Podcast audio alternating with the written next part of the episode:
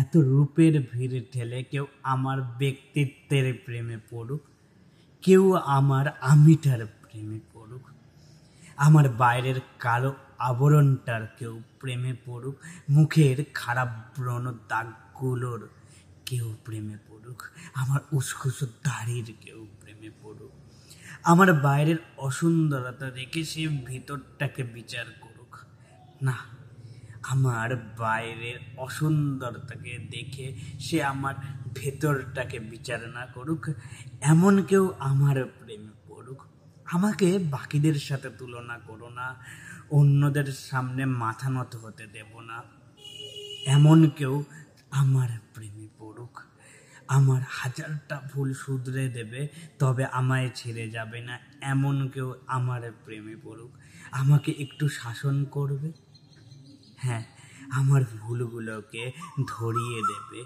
ভুল হলে বোঝাবে, মাঝপথে নিঃস্র করে ছেড়ে যাবে না। এমন কেউ আমার প্রেমে পড়ুক।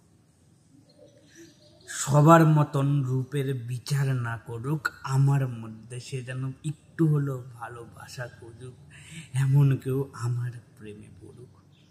আমার চোখের নেশায় আসক্ত হয়ে থাকুক, এমন কেউ আমার প্রেমিক হয়ে থাকুক। কারোর পৃথিবী জুড়ে আমি থাকব, যার কাছে আমি মানে তার পৃথিবী হব, এমন কাউকে আমার চাই। আমার প্রেমে এমন কেউ পড়ুক যে আকাশ ভেঙে বৃষ্টি হবে, ভিজলে ভালোবাসা হব, এমন কেউ আমার প্রেমে পড়ুক। আমাকে কেউ হারানোর ভয় করুক, কেউ তার প্রার্থনাতে আমাকে মনে রাখুক, এমন কেউ আমার প্রেমে পড়ুক, তোমার ভালোবাসার সামনে আমার শব্দগুলো যেন কম পড়ুক, এত ভালোবাসা যেন হোক। আর সেই রকমই একটা প্রেমিক চাই। বিদায় বন্ধু, আবার দেখা হবে এমনই একটা ভিডিও যেইখানে আমি তোমার প্রেমিকার গল্প বলব, যেখানে আমি তোমার ভালোবাসার কথা বলব রোজ এই চ্যানেলে, আর তুমি শুনবে।